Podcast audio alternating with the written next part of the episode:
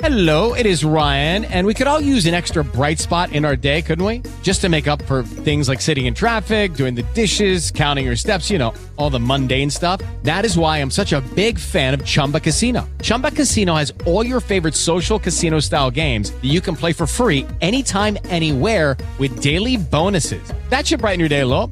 Actually, a lot. So sign up now at chumba casino dot com. That's chumba casino dot com. No purchase necessary. V G W Group. Void where prohibited by law. See terms and conditions. eighteen plus. With Lucky Land Slots, you can get lucky just about anywhere. Dearly beloved, we are gathered here today to... Has anyone seen the bride and groom? Sorry, sorry, we're here. We were getting lucky in the limo and we lost track of time. No, Lucky Land Casino. With cash prizes that add up quicker than a guest registry. In that case, I pronounce you lucky. Play for free at lucky land slots dot com. Daily bonuses are waiting. No purchase necessary. Void where prohibited by law. eighteen plus. Terms and conditions apply. See website for details. Football is here, and so is your shot at millions thanks to our partnership with DraftKings. All new players can play for free for millions with your first deposit. Here's how it works. Create your DraftKings D F S account and make a deposit. DraftKings will credit your account with free entry to these contests. Draft your lineup and go for the millions in top prizes. Go to dkng.co slash brawlpod to play. That's dkng.co slash brawlpod. Act quickly. This offer won't be around forever. Minimum five dollars deposit. Eligibility restrictions apply. See DraftKings dot com for details. Welcome into another edition of Winners Only here on the Brawl Network. I am your host, Mark Zinno, as we get set for Super Bowl fifty-five. And our guest this week is one of the best handicappers that I know. I love his work. You can see it on N E S N, the New England Sports Network, or on Fox Sports. Check out his podcast called Chicken Dinner. Follow him on Twitter at S P Shoot. He is Sam Patijatovich joining us on Winners Only. Sam, welcome, buddy. Good to talk to you. Mark, thanks for having me on, man. Appreciate being here, and uh, I can't believe the season's almost over. You know, I, I heard back in, or actually, go back to August, I heard this wasn't even going to be possible. I heard there right. wouldn't be a Super Bowl. You know, I'm so glad that we made it here. Uh, I wouldn't sit in a barber chair anytime soon, so I don't catch COVID, but I, uh, I'm happy that we're almost there. We are so freaking close to being through the finish line. Well, to, to that end, I mean, it's one of the things right now, as far as from a gambling standpoint, you kind of have to put pause on uh, a lot of things because you don't know who's going to get put on the COVID list, as what Sam was talking about. In case you're not paying attention, the Chiefs, twenty Chiefs people, players and staff were lined up for a, a haircut at a barbershop, and the barber tested positive, and they sort of stopped him middle haircut, at least. That was the, the rumor. Um, so now all these guys have to go get COVID tests, and so that could severely change things from where we were ten days ago. Uh, and, and my preview last week, Sam, one of the things that uh, I, I kind of talked about initially, and just kind of looking at the game script and the game flow. It's something I always kind of focus on, and, and how I think the game will play out. You know, I really only see there are two bets to make in this game. And, and it's funny because I feel like that's been the situation with Tampa for the last two weeks, right? It's either you lay the points and swallow them because the favorite in this case is going to win big, or it's Tampa Bay money line, because there really is no other value to take Tampa Bay with the points. Like, it, I don't see a scenario, and I didn't see it last week against the Packers, and I certainly didn't see it against the Saints, where, oh, they sneak out a two-point win. Tampa's sort of M O this year, if they can keep you within a score for the whole game, there's a good chance they're going to win the thing outright. It's when they get behind by two scores or more that they sort of get out of their game plan, and, and Brady starts forcing throws and things of that nature. So, I mean, I am on the Chiefs at this point, especially last Sunday night, or N F C Ch- Championship Sunday. As soon as the line went live, I got it at three and a half, but it was even money. And and I thought real quick before I made the wager, am I really that worried about this half point? No, because I think Kansas City either wins wins this thing easily by a touchdown or more, or Tampa Bay wins outright. And because I was getting even money, I jumped right on it at the spot, and I felt pretty comfortable with it. Yeah, that's the old argument. You know, you have it with a lot of the wise guys. What's better, laying three and a half at plus one hundred, or laying three at minus one twenty or minus one twenty-five? I like um, I like less juice. You know, I don't like pulp either. So I, I don't hate the plus one hundred. You know, there is a twelve percent chance or something the game lands three. But if Adam Vinatieri's not in the Super Bowl, I think you'll be okay. Um, this the problem with this line is it's it's the tightest line of the season, man. I mean, and you're going to see so many wise guys and sharp bettors that just, they don't give a shit about the line. Like, they're not going to lay the three. They're not going to take the three. You know, the wise guys every year, they're, they're more so looking at props than anything else. And they're trying to find the value with the plus E V stuff. They're taking one sixty down to plus one forty. They're taking one thirty-five down to one fifteen on all these different props. So they shop for props. You know, wise guys, they're not they're not in any rush to bet this game if they don't have to. But I have, you know, full disclosure, I've got the Chiefs at six to one from back in August. I looked at the board. A hell of a play. Yeah, well, I mean, it it, it is, but, it, you know, and it's like, oh, look, look at this nerd with the glasses writing columns saying to take the Chiefs. It's like they were six to one, but my, my process, and I'm sure we'll talk process eventually, my process was they're one of the best four teams in the league, and they're the best team in the A F C. And I didn't care really who they played in the A F C championship game. I figured they would be favored by something. If it's on the road, they're minus two, minus three. If it's at home, they're maybe minus five or six. Now, Buffalo got hot, and Mahomes was, you know, hurt or questionable or whatever, and that line shrunk a little bit to K C minus three. But the the position on the Chiefs before the season was they're going to be in the title game and they're going to be favored. And at that point, I can hedge, I can middle, and I can pretty much not lose. So I come from an angle of, all right, I've got K C six to one in my pocket. Do I want to take Tampa plus three and a half if it gets back there? And it certainly might, because the public's not going to bet until Saturday or Sunday. I would think they're going to be on either Chiefs money line or Bucks, uh, Chiefs minus three rather, or Bucks money line. Right. So I, it might get to three and a half. It might not. I, at this point, man, I I've watched Brady play the last two weeks. He hasn't even been good. Yeah. Um. So look, the defense is dangerous. They got some beef up front. They get to the quarterback.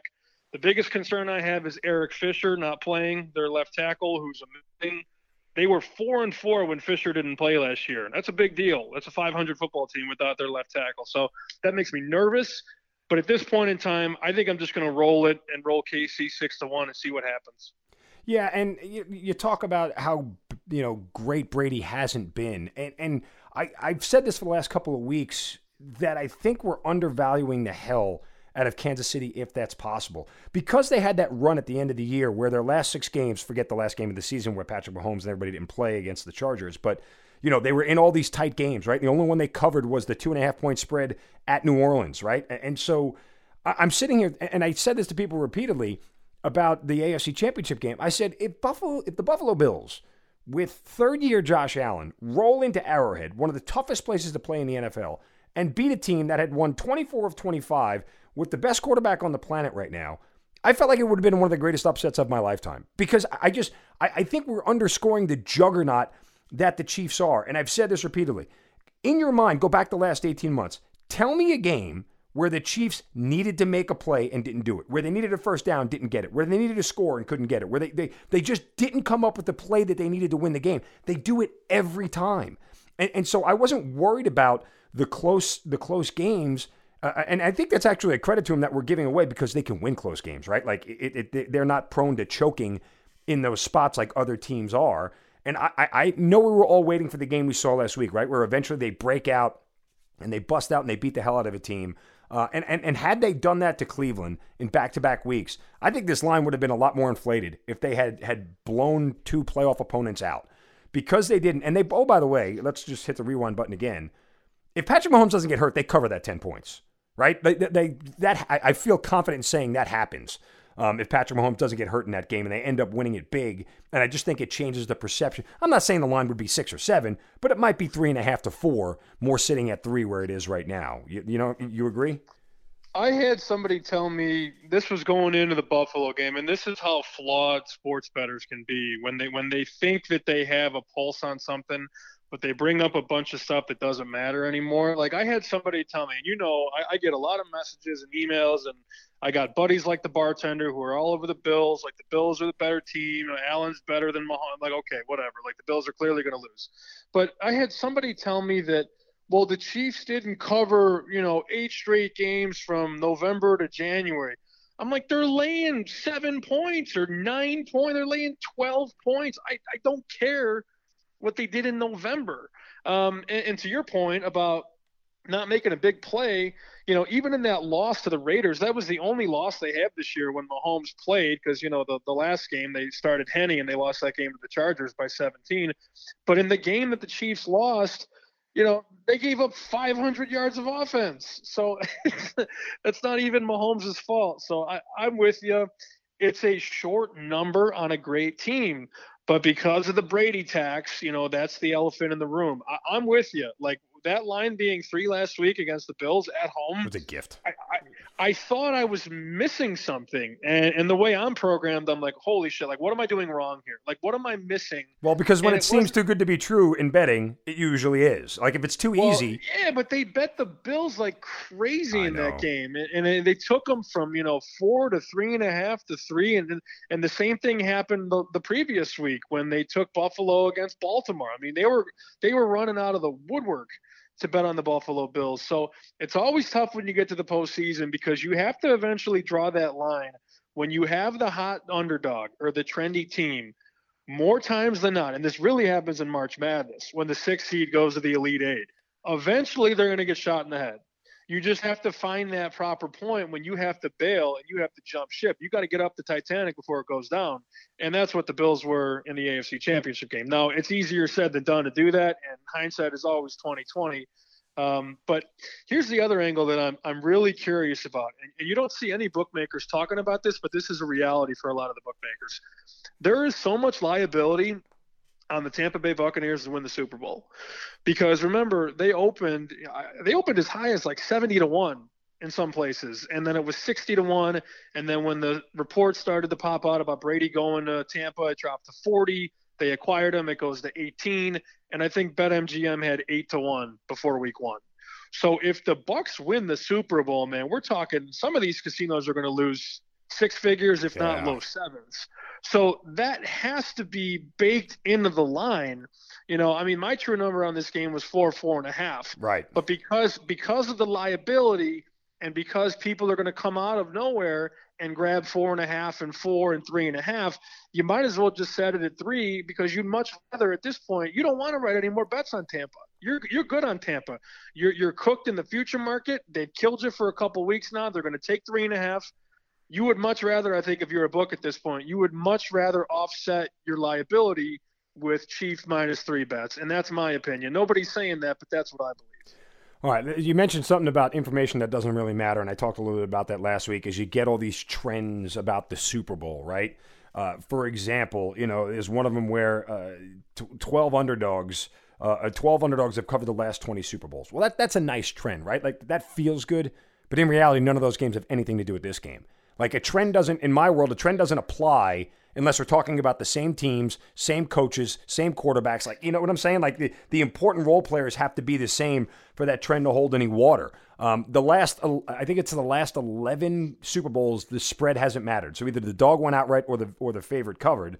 Uh, again, that's a nice trend that it looks like it could could continue, but it has nothing to do with this particular game, because you're talking about completely different teams, coaches, players, and everything else. So uh, as you look at some of the, the Super Bowl trends, that is one to pay attention to, that Tom Brady, in all of his nine Super Bowls, has scored a combined three points in the first quarter. So when you talk about the prop bet of maybe a first quarter score and everything else, again, you could chalk that up to coincidence, but because this is a completely different team with a different coach, different offensive players, skill sets, and everything, I don't know that that trend holds water. I mean, are you, are you on the same thought line? Yeah, yeah, I come and go on trends. You know, I think if I was power rating my, you know, important factors of handicapping, I think trends would be six or seven. You know, I don't have a list prepared for you, so don't ask. But I, I don't think I think trends. I think trends are on line six or seven. You know, I'm I'm a market guy first. I'm a feel guy second. I'm a recent form guy third.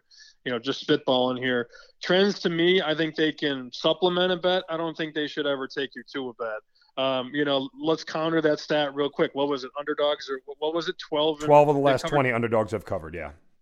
How many underdogs have covered against Patrick Mahomes in the Super Bowl? I believe they're zero and one. Yeah. You know, it's like we can always, you know, trends are always nice, but there's always, you know, the counter trend. You know, people like to paint the wall with the stat that plays into their play, but they ignore the trends that go against them. So, um, you know, I Jimmy Vaccaro told me in Vegas, you know, trends don't. I, I had a, a Celtics underdog trend in twenty eighteen. I just got out to Vegas. I was working at V S I N, and I found out that the Celtics, they had covered four out of four as a as a home dog. Or yeah, it was a home dog, four out of four. And then it got to nine out of nine. And I, I, I was so excited to tell Jimmy Vaccaro this. And he goes, yeah, trends don't pay the rent, kid. And I thought, you know, he he's on to something, because eventually the books are going to over adjust and they're going to, you know, they're going to you know, make you pay that tax on the Celtics to cover as a home dog or whatever. But my argument was, Jimmy, if I'm nine and oh, I'm paying the rent, you know, so it's, everything comes in circles. Um, I, I just, I think that first quarter trend, I, I like it a lot. I, I went under ten points in the first half. I also went under ten and a half when it first popped. I just, I'm worried about Mahomes' protection in the first and second quarters. I, I think, look, people are saying that their offensive line doesn't matter and he's good against the blitz. Like, Fisher's a big deal, man. He's the anchor of that offensive line. He's the blind side of the quarterback. So I wouldn't be surprised if it took Mahomes some time to crack that pressure. And I think Brady has proven, you know, in three of the last six Super Bowls, he has been in three scoreless first quarters. It was nothing, nothing against the Seahawks, against the Falcons, and against the Rams. Small sample size, but he, as you mentioned, I don't think he's thrown a, a touchdown in the first quarter. So that's a nine-game sample size. He's getting older. He doesn't have the zip he used to. Teams sort of feel each other out in the first quarter. I do like first quarter under, and I also like uh, first half under a whole lot, twenty-seven and a half plus money. Lucky Land Casino, asking people, what's the weirdest place you've gotten lucky? Lucky? In line at the deli, I guess? Aha, in my dentist's office. More than once, actually. Do I have to say? Yes, you do. In the car, before my kids' P T A meeting. Really? Yes. Excuse me, what's the weirdest place you've gotten lucky? I never win and tell. Well, there you have it. You can get lucky anywhere, playing at Lucky Land Slots dot com. Play for free right now. Are you feeling lucky? No purchase necessary. Void where prohibited by law. eighteen plus. Terms and conditions apply. See website for details. All right, let's talk game script here for a second, um, and, and and how the game will play out, because that's going to lead me to a couple of, of wagers that I, I like uh, in this game. Again, you talk about the slow start um, and, and adjustments being made and, and how coaches are going to react to that. Uh, as I said, if you look at Tampa Bay this year, when they can keep a game within a score, I, I think the play calling is more innovative. I think that they are a much better team, you know, when they're only trailing by three or four. But the minute they get down, it, it's almost like they get out of sync of what they do well uh, for a team that doesn't necessarily run the ball fantastically. Um, when they are in close, they run the ball a lot more often with a lot more success. And I think that'll be a big part of trying to at least keep Patrick Mahomes off the field for a little bit of time uh, as much as you can. And, and, you know, Leonard Fournette and his success will be a big part of it. But when you look at how you think this game plays out, uh, I, again, I think it's close in the first half. And I think Kansas City opens the door in the second half, makes the adjustment, and sort of steamrolls their way to an easy cover and an easy win. Yeah, it's a really good way to handicap it. You know, you're not just taking a number, you're trying to plan out how the game will unfold. And that's something that not many people do. You know, they look at the line, they scratch the itch, and they go, uh, I like team A or team B. But when you sort of envision the way the game could play out, you know, there's a couple different ways. You know, the, the first the first thing that comes to mind is Mahomes going right down their throat, and they go up seven nothing. And then all of a sudden, you know, Brady's Brady's seeing some uh, some heat, and they're dialing up some pressure, and, and, and maybe it's seven nothing. Chiefs get the ball back. You know, I mean, the last thing the Buccaneers want is to go down fourteen nothing with a forty-three-year-old quarterback.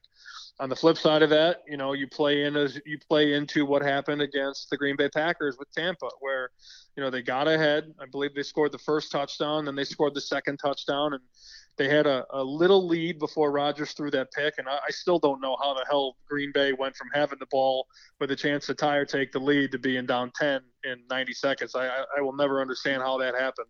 Uh, might have been the whiskey that I, you know, I I had partaken in, where I'm like, wait, what just happened? Um, but there is that angle, of course, where you think about Tampa Bay and trying to keep fifteen off the field. That certainly, you know, has to be going on in the conversation.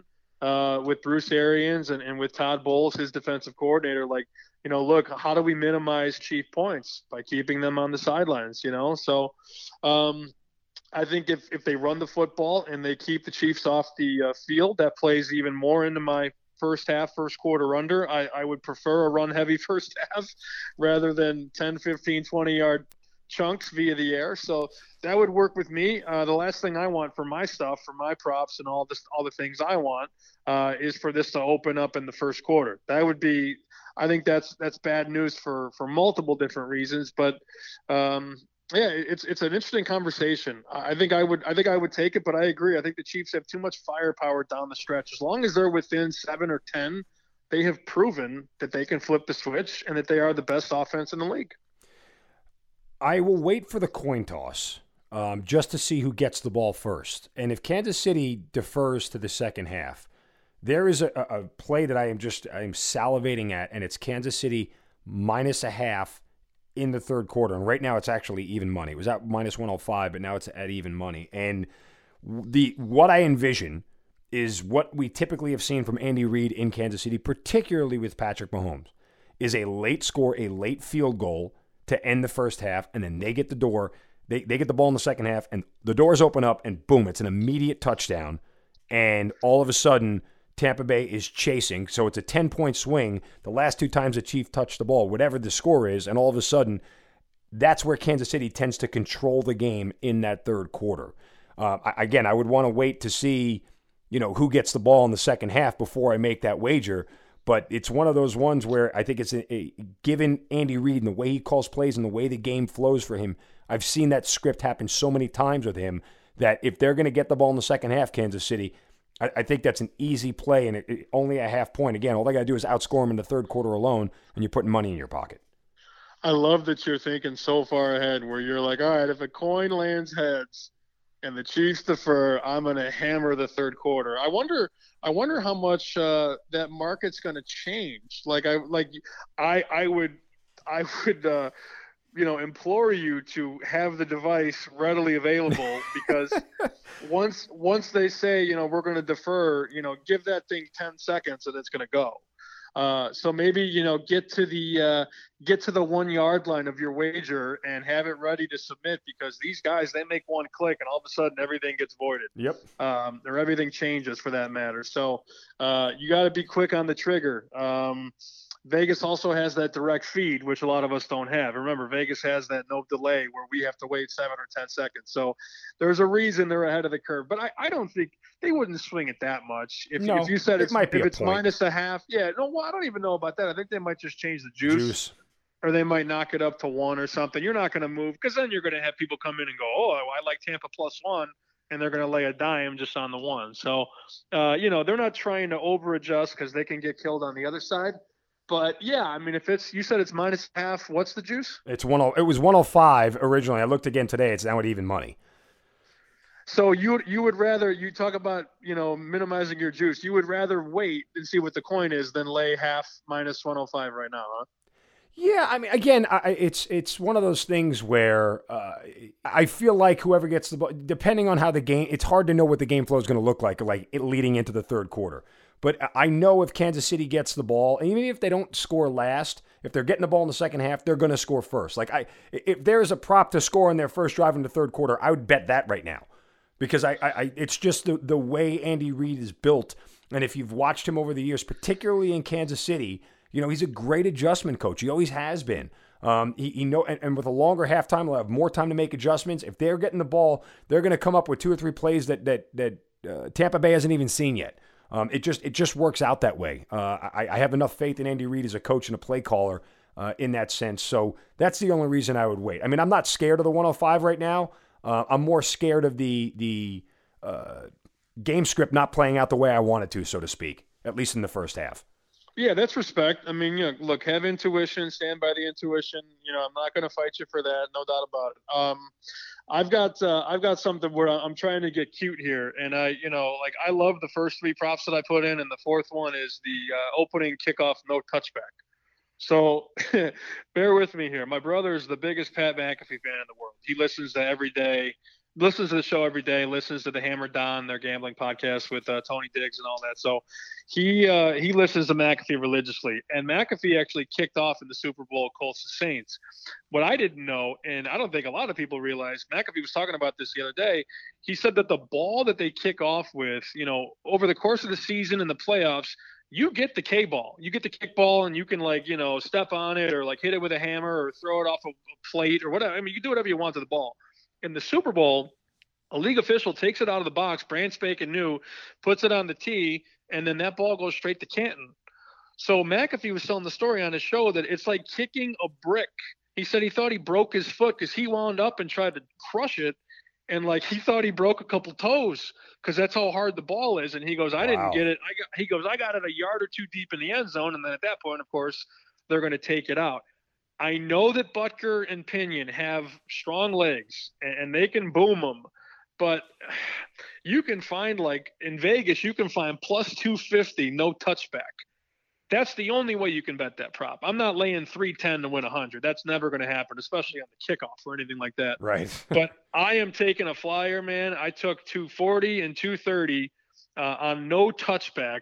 They went back, and they, the last ten Super Bowls, I think it's only one or two touchbacks. Um, again, does that trend matter? I don't know. We'll find out Sunday. These guys have big legs, but if the ball is as hard as McAfee says it is, I'll take my chances at plus two thirty. Yeah, that's a hell of an inside tip right there. I mean, that's a, you know, you got me juiced up for it myself. I'm already starting to look on my book to see if they have it. Wait a second. We're going to pause this it? interview right now while I go make a wager. Uh, all right, let's get into some props here uh, across the board. Um, One of the more popular props that people like to play is the three consecutive scores. Um, and, and I've had success with it in the past. Um, and, and a lot of it, again, boils down to game script, right?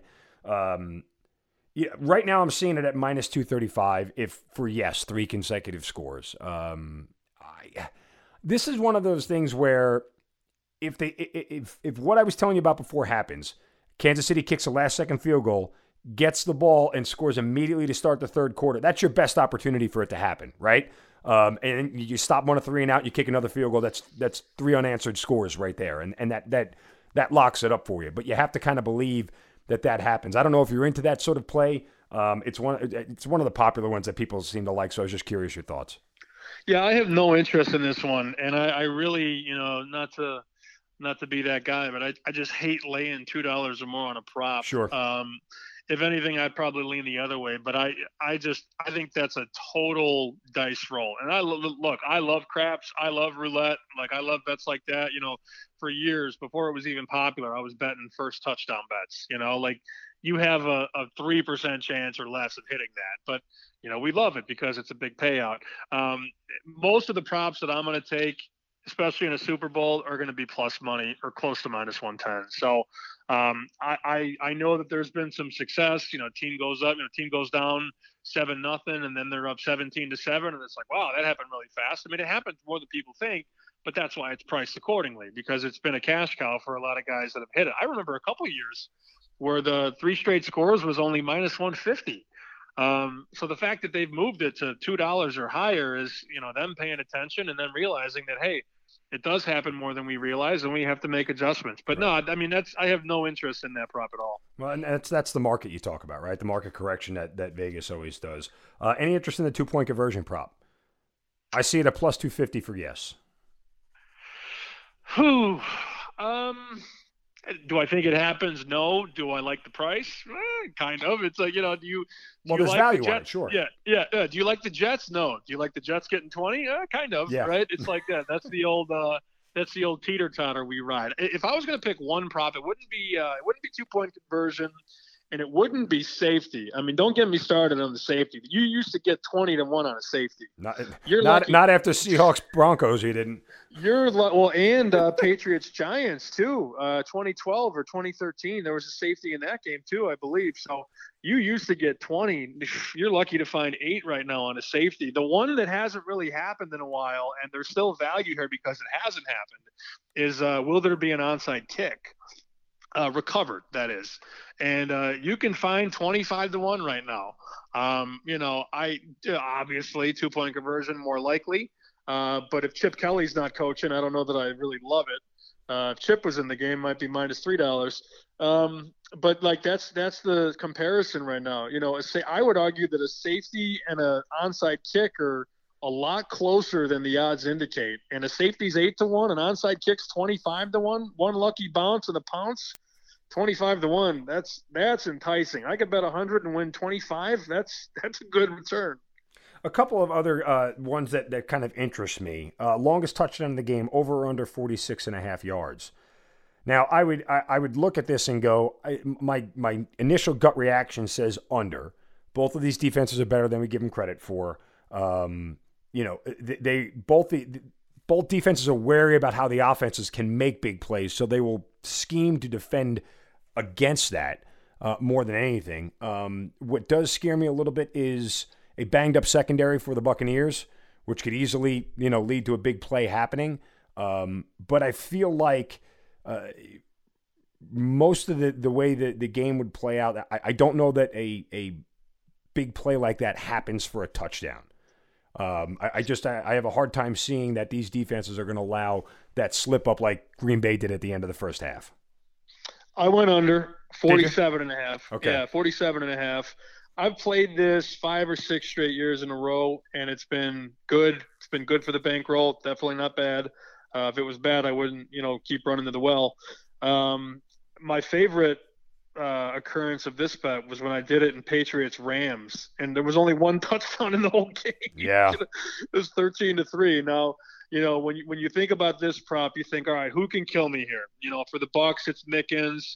If Evans gets loose, sheds a tackle, you know, you're worried about him. I'm not really worried about Gronk or, you know, Godwin to go fifty plus. Uh, on the Chiefs side, you got a couple guys, though. I mean, you got you got Tyreek Hill, who can take a screen pass, make a man miss, and and run for three hundred yards if, mm-hmm. if need be. Um, and then you've got Mecole Hardman, who's, you know, a very shifty and speedy player. Uh, when he gets the ball on the outside, he can go. But I mean, it's it's pure math to me at this point. Yeah. I, I think, you know, the average touchdown in the Super Bowl, I'm guessing it's sub five yards. Um, and I, I think, you know, you go back, you go look at the last ten Super Bowls, I think the the median number for longest touchdown is like, you know, thirty-seven and a half. But you have to always account for the kick return and the punt return. And people like points. They like long touchdown. So that's all baked into the quiche that goes into the oven and comes out on the other side. I I'm going against it. I'm short and long touchdown. forty, forty-eight-yard touchdown. That's a long touchdown, man. Yeah. Um, they have the personnel, but I, I believe in the defenses and the schematics, and I think it's bend but not break against Kansas City. They're going to score quite a bit, but I don't think it's going to be up and down the field like everybody thinks. Something else jumped out at me as an interesting prop bet that, you know, talks about game script and how it may play out. I have largest lead over fourteen and a half. Which I would take the under. Um, that's a huge blowout. The, the only way I think Kansas City would, or any team would take the lead is if it's garbage time. It's funny because, you know, when you're thinking about three straight scores, you're like, oh, that could be, you know, that could put me over, but it comes on to largest lead. Eh, I kind of like the under. Um, eh, what's the juice on that? minus one ten, minus one ten for the under, minus one oh five for the over. Uh, it's a it's a tough one. Again, I, I wouldn't bet this with your money, but uh, for the sake of entertainment purposes, I would probably take over fourteen and a half. Really? The, the thing about that, well, here, here's the thing about that number. I, I had a long conversation with Chris Andrews at the South Point. Good friend of mine. We were we were sitting in the book one day, and, and you know, Chris, he's he's good for any conversation, especially when it comes to this bracket. And I said, Chris, I go, I, I've been meaning to ask you this question. I go, you know, why six and a half and why seven and a half? Like, w- what's the significance behind, all right, you're not making the game seven, you're making it six and a half. And instead of making it seven, you're making it seven and a half. But there's a huge difference between six and a half and seven and a half. And he explained that sometimes, you know, books will use the hook as sort of bait. So if you hang up a seven and a half in an N F L game, you're going to catch a lot of people that go, oh, well, if they lose by seven, I'm going to cover. And then you look up and that team loses by seventeen. Conversely, when a favorite's laying six and a half, oh, they only got to win by seven, and then they win by four. They lose the game outright. Now, it doesn't happen every time. And, of course, every game is different and every situation is different. But I think when you put the hook on or off, you know, left or right of a key number like three or seven or fourteen, I think that tells the whole story here. I, I think they're, I think they're trying to write bets on the under uh, because you're going to look at that and go, well, I, I get the hook. And, you know, if Kansas City goes up twenty-one to three, you're going to be like, ah, damn it. Yeah. I, I it was just, it, it was one of those, those props that initially looked at, I'm trying to figure out how they get above, you know, fourteen points in this thing and when it actually happens, because Tampa is, and again, it doesn't have to end that way. The way the prop is, is that at any point, if they get larger than fourteen and a half points, you lose the bet. So um, that that's the only way, you know, uh, looking at the final score, I wouldn't see a fourteen point win. I would see more of like a ten or a nine or an eight, somewhere in that range. Um, I think if Kansas City does what I think they're going to do in the game. So it was just something that jumped out at me. Before we get to the M V P discussion, a quick word from our friends at Manscaped. They're here with the Surefire Touchdown and the best tools for your grooming experience. That's why Manscaped has redesigned the electric trimmer. The Lawnmower three point oh, simply the best hygiene tool for the modern man. Because of their ceramic blade and skin-safe technology, your snags will be reduced. And we can help reduce your cost and free shipping. Get twenty percent off and free shipping with the code BRAWL at manscaped dot com. That's twenty percent off, free shipping at manscaped dot com. Use the code BRAWL. Any thoughts on the M V P and yeah, not even if you're going to bet, just where you put your money? I mean, I, I look at it very simply this way. I... Patrick Mahomes, the odds-on favorite, um, you know, minus one forty, and Brady right there at plus one forty-five. I, I just don't see a lot of value in those bets. Yes, like you said, you get it right, there's money in your pocket, so th- there's nothing wrong with doing that. But like you, when you talked about Kansas City at, at six to one in the beginning of the year, that six to one, seven to one odds is really where I draw the line for, for value, right? Anything less than that, to me, it's just not worth putting up the money because I don't think the payout is big enough. So when I see Travis Kelce, and I've seen it varied, you know, different places, plus eight hundred, you know, plus nine hundred, plus twelve hundred in certain places. That to me is is the best bet I can make in this sense. If they were to give an M V P of the A F C Championship game, I think Kelce would have won it. Um, I, he was so instrumental in what they did. He was so important. Uh, I, I think that he's the one guy who could steal it from Mahomes. I get it. It's mostly a quarterback award. But if he puts up the same sort of numbers he did against uh, against the Buccaneers as he did uh, against the Buffalo Bills, there's a real argument for him to make there, and I, and I just like the value at, at, at that price.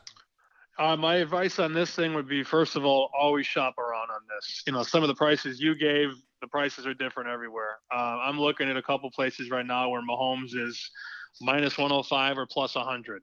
Now, that's, you know, you might not think that's a big deal, but like I said before, every cent matters. Uh, every cent matters, rather. And, you know, FanDuel's got Tom Brady at two to one. You find some Vegas books that have Brady at plus two twenty-five. So, you know, use the gas station analogy. If if one corner's got two forty-five and another one's got two twenty-five, where are you going to buy gas? Exactly. You know, you're going to buy it where you save money. So you should do it same way here with the M V P.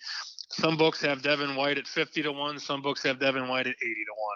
Uh, what I can tell you is that the books, they would love for a quarterback to win this because they are liable on everybody else.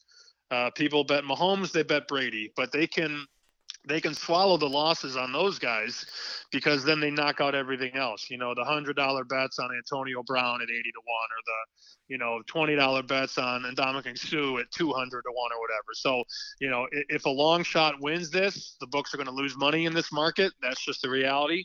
Um, and a quarterback has won it thirty times. You know, we've been in forty-five or sorry, fifty-four. I did a little dyslexia there. We've been in fifty-four Super Bowls and thirty of them have been, um, you know, given to quarterbacks as far as the M V P goes. So uh, the numbers tell you the whole story. It's likely a quarterback, but no matter who you take, shop around. Uh, the one flyer that I took, I went the Honey Badger, uh, Tyrann Mathieu. I went fifty to one, very small, little to win a lot. He's a guy that's always around the ball. You know, he's, he's making plays in the third and fourth quarter, and I wouldn't be stunned if he, you know, jarred a football out, picked it up, took it to the house, or pick six or something like that. Like, I really think that guy has a nose to the football.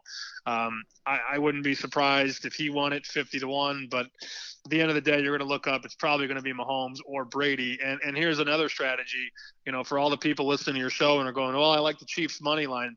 Don't lay one sixty on the Chiefs. Lay one oh five or take one hundred on Mahomes and win the M V P. You're going to save yourself a lot of juice. Yeah, it makes a ton of sense from that standpoint. All right, let's look at some individual player uh, props, or, you know, if you're into sort of the, uh, I don't, I don't know if you want to call it like, you know, daily fantasy props, over-unders on, on players, uh, however you, you, you know, you, you make those sort of wagers.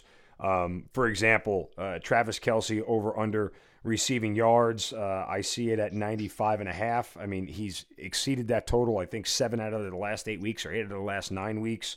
Uh, as we talk about trends, that's a trend that mat- that matters to me. Uh, he's he's nearly been a lock every single time. Um, that's, you know, you know, a guy that I feel like, you know, puts money in your pocket. Um, and his receptions, uh, I would I would shop around with this as well, depending on where you do it, because um, – he's had at least eight receptions in nine of the last ten games. Last week I had it at seven and a half and jumped all over it. Uh, I see it at eight and a half for the Super Bowl, and I'm a little bit skittish on it because Mahomes does a good job at spreading the ball around so much, but Kelsey is certainly going to see his share of targets. I think I like yardage over more than reception yeah. over. I mean, you're already seeing this, and, you know, we're still days away from kickoff as we tape this. You know, I mean, I wouldn't be surprised that number got to nine by Sunday because um, people are going to bet it up. Now, when it touches nine, somebody's going to bet under, and they're going to whack it back down. That's the way it goes. Um, that's a big that's a big jump, seven and a half to eight and a half. Yeah. Um, but also, you know, you brought up the uh, the injuries potentially for Tampa Bay. If if those safeties aren't what they should be, I, I think Winfield's going to play, but the uh, the other safety is, you know, I think I saw him listed as doubtful or questionable. If if they can't protect the middle of the field, it might be six, seven catches for a buck ten.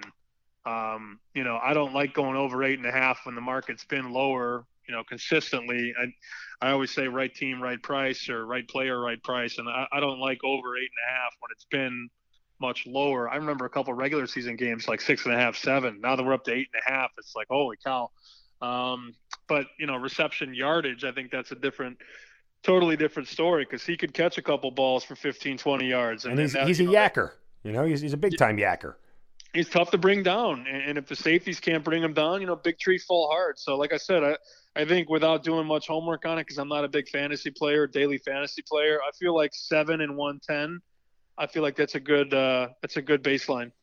Uh, Chris Godwin's at seventy-five and a half. I, that's one of those I feel like you're going to be sweating it out, you know, through midway through the fourth quarter. Honestly, like I, it's just I, I don't know if it doesn't happen early, I would worry that it's not going to happen at all, right? You know, if it doesn't happen by midway through the third quarter. Um, I, I don't know that it will. I see Mike Evans at sixty-three and a half. Um, that doesn't necessarily excite me, although he's got the potential um, to have a big game. He always does. Um, and it's, you know, it's one of those jump ball plays that they throw forty yards downfield that he ends up catching is the one that absolutely, you know, makes that bet a lock, right? If, if you get that one, that jump ball that he gets, then yeah, he's going to go over. But if, if that isn't successful, uh, I would lean on the under on Evans and Godwin. I think actually when it comes to Evans, like I, I thought that too. I, I wrote a column on Mike Evans, and I, I think I took like, all right, I'm going to go over Evans X amount of yards. And I, I thought, you know, he's going to catch, you know, he's always a threat to catch that deep ball, but really he, he hasn't really been a deep ball guy in this offense. He's the guy that they turn to in the red zone. Um, you know, Brady hasn't really taken that many big shots. Go back and look at some of the game logs. I mean, he's had a couple pops, but it's not the way it used to be when Winston used to just fire the ball downfield and, and, you know, say a prayer and hope Evans came down with it. Brady's much more methodical, and Brady doesn't really take that many deep shots to Evans. You know, he's throwing deeper shots to Scotty Miller. That's his deep threat. Uh, and he's dinking and dunking. I mean, that's the reality of the situation. Um, I think it's interesting, though, when you, you get toward the um, the red zone and you look at some of the props on, you know, Mike Evans to score a touchdown. I think I'm more interested in him to, to score a touchdown than I am for him to go over a yardage prop or a reception prop, because I think it's all about game script. How is he going to catch the ball, and where is he going to catch the ball? Uh, in my opinion, he's going to catch more balls inside the red zone, so I like him to cross the goal line more than I like him to go for seventy or eighty yards. All right, I want to talk about uh, a theory that I have that uh, ends up biting you when it comes to player props, the invisible man theory, right? And and that is the the invisible man who you haven't heard from in three weeks all of a sudden shows up. Uh, could you try to, you know, ride hot streaks with players, right? Like I talked about with Kelsey, like, you know, he's, th- th- this has been his, his M O for six, seven weeks. Sammy Watkins has been the invisible man. Some of that's been injury, but he hasn't really been targeted. Hasn't really been a part of it. Um, but it's a game like this where, and we saw it last year in the Super Bowl, Mahomes just seems to find him. Um, he's a forgotten about guy for the last couple of weeks, but uh, I would be cautious that he may be a, may play a bigger part in this game than people may give credit for. That could very well be true, and I know some better somewhere really believes in Sammy Watkins. I saw that somebody laid a couple big bets on Watkins to catch the first touchdown and win the M V P. I'm trying to pull these up right now. Here we go. Uh, somebody at William Hill walked in and bet six thousand dollars on him to score the first touchdown, um, first Kansas City touchdown, fifteen to one, and one thousand dollars on him to win the M V P at two hundred to one. pays out over two hundred K. That's wild. Uh, so I don't know that I'm as confident as that better is, but I appreciate people who fire and put their money where their right? mouth is. It's hard. It's hard to make fun of somebody who's throwing seven thousand dollars on props like that.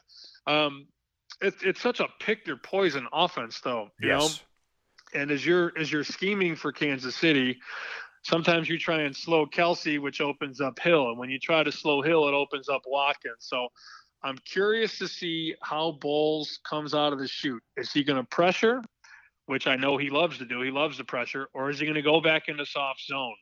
If he pressures, I think that opens up Watkins on some quick releases. But if he goes zone, I don't know that that helps Watkins. I think zone is better for Kelsey and Hill. So that's a prop where it's it's sort of like I wish I could watch the first quarter and go from there. Um, I just I'm I'm too uncertain on how Tampa Bay is going to guard them. If they press, I think it comes different. I mean, if, I think it's going to be a different result. If they play loose, I think that I think that goes against Sammy Watkins because I like him more um, in a blitz-heavy defense when he's facing a defense like that than I like him in zone. All right, the invisible man for Tampa Bay, believe it or not, has been Rob Gronkowski. And uh, look, you want to talk about game script here, Sam. Uh, I absolutely love the Gronkowski over receptions at, at uh, is it two and a half or three and a half? Let me just check real quick. Um, it's two and a half and over the twenty-nine and a half yards. Like, this is a situation where I feel like for the last couple of weeks, Gronkowski's been asked to block. He hasn't been the main target in the game plan. They've been using Brate more than he has. But this feels like, to me, a chance to throw Kansas City's game right back in their face, and it feels very Bruce Arians-ish, if you will. That Gronk all of a sudden comes out in this game, and they scheme to get him open because nobody's seen him on tape for the last three weeks do anything with a football other than block. And it's one of these things where I look at it and I go, Gronkowski could be a sneaky good play for over receptions and over receiving yards on Sunday. Yeah, I'm not. I'm not buying it. I know, you know, it's hard to. It's hard to ignore the pass, and it's hard to ignore what Brady and Gronk have, have done together. But I think Arians has realized that Brate's just a better player at this point in time. Uh, he gets more targets. He's more of a threat down the field. Um, you know, I think I think if you're going to bet Gronk over, I think you're sort of holding on to a little bit of nostalgia, and you're you're betting in the past performance. I I don't know that there's value per se, but it is um, it is a position where you're certainly getting a, a lower number than you've ever gotten before. But again, that's all part of the uh, it's all part of the equation. You know, his numbers are lower because his usage is down.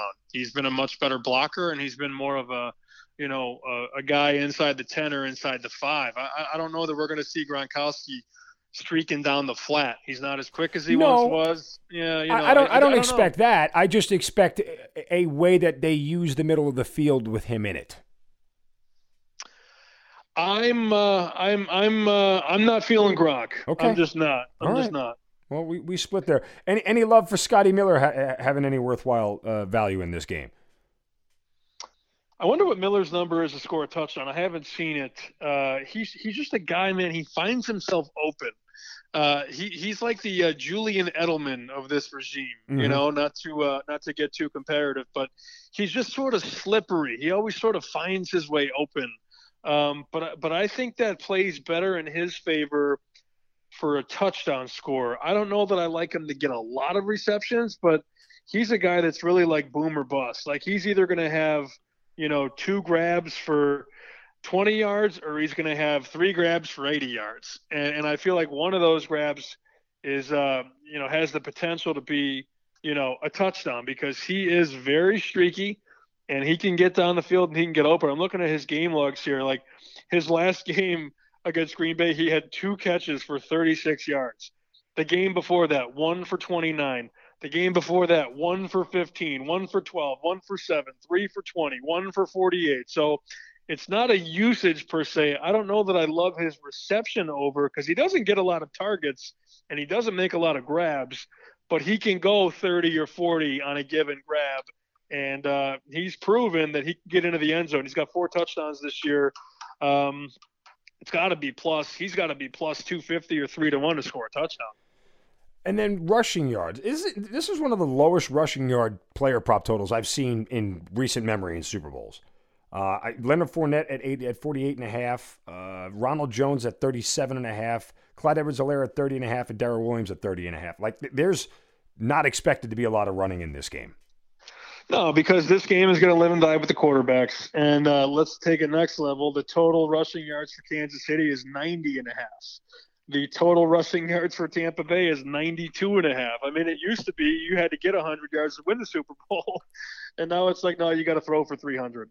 Uh, the game has changed, but I think Andy Reid and Bruce Arians are both smart enough to realize that, you know, you have to win this game with the right arm of your quarterback, and that's reflected in the odds. So the numbers are low. They are where they are for a reason. Um, and with Tampa, it's so frustrating because, you know, Arians is very – he's very, what have you done for me lately? I remember I had a couple Ronald Jones props. They were playing on a Monday night against the Giants. I had Jones to score a touchdown, and Jones rushes over for attempts. And he fumbled the ball in the first quarter, and he didn't see the field the rest of the way. I remember that, yeah. So, so it's like with Arians, I have no idea which running back is going to touch the rock more. I lean to Fournette. The numbers say Fournette, especially with the price to win the M V P. But um, I, I just don't know. I don't trust him to trust himself when it comes to the running back. And then with Kansas City, I mean, they could run for fifty yards in the game and still win by two scores. So I don't think this will be a running back heavy game. This won't be uh, – you know, Jamal Lewis against Ron Dayne uh, back with Ravens and Giants. This will be a game won by the quarterbacks for sure. Uh, Patrick Mahomes over under rushing yards at nineteen and a half. He's got the foot issue, but he has had two weeks to get better. Um, I, you know, I would lean on the under in that one, but it's if he gets over, it's because he did it on one play with, with the number being that low. It just feels that way. That's a wild adjustment from last year, too. His number, I remember his number got bet up from thirty-two and a half to like thirty-six and a half. And he was over, he was over all of those numbers. And then he went on to lose fifteen yards on the final three plays, which, That's which right, swung, him, yeah. swung him from over to under, which was a very strong result for the books.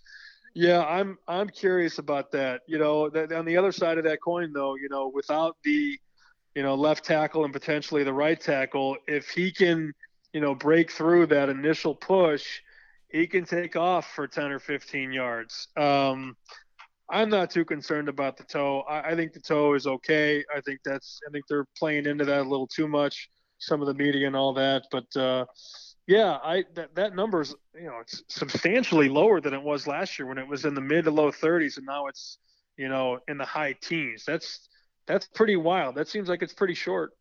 Uh, and just for a note, by the way, in the two playoff games, you mentioned the Kansas City rushing total over. Against Buffalo, they rushed for one hundred fourteen as a team and one twenty-six against Cleveland. So they have gotten there. Uh, a lot of that has been the fact that they've been holding on to a lead in the fourth quarter in both those games. Um, that may be the only way they get to that number. Uh, but again, that's one of those things where the game script sort of, you know, if you had a feeling, if you could make the bet after the first quarter, you'd feel a lot better about doing it, so to speak. Definitely, definitely will. Um, I do think, though, when you think about, you know, the big front for uh, for Tampa Bay, it's it's going to be hard to run the football against those guys. So I think that's baked into it as well. You know, they got some beef up on the line, and uh, they like to bring their linebackers, too, to sort of stuff the gap. So they got some really good guys against the run, starting with Ndamukong Suh, who, you know, takes on two linemen pretty much every single play. They eat up space, they get into the backfield, they make it hard to run the football. And a lot of times that Chiefs running game really turns into that short passing game. Like the short passing game is an extension of the run. And if Mahomes tosses a shovel pass to one of his speedy receivers and they run for twenty, that's not a run, that's a pass. So be careful there. He is Sam Patijatovich. Uh, follow him on Twitter at S P Shoot, like Sam Papa Shoot. Uh, make sure you follow his podcast as well at Chicken Dinner. It's at Chicken X Dinner on Twitter. You post all your picks there. Uh, that you put up for all sports. So it's a great Twitter account to follow.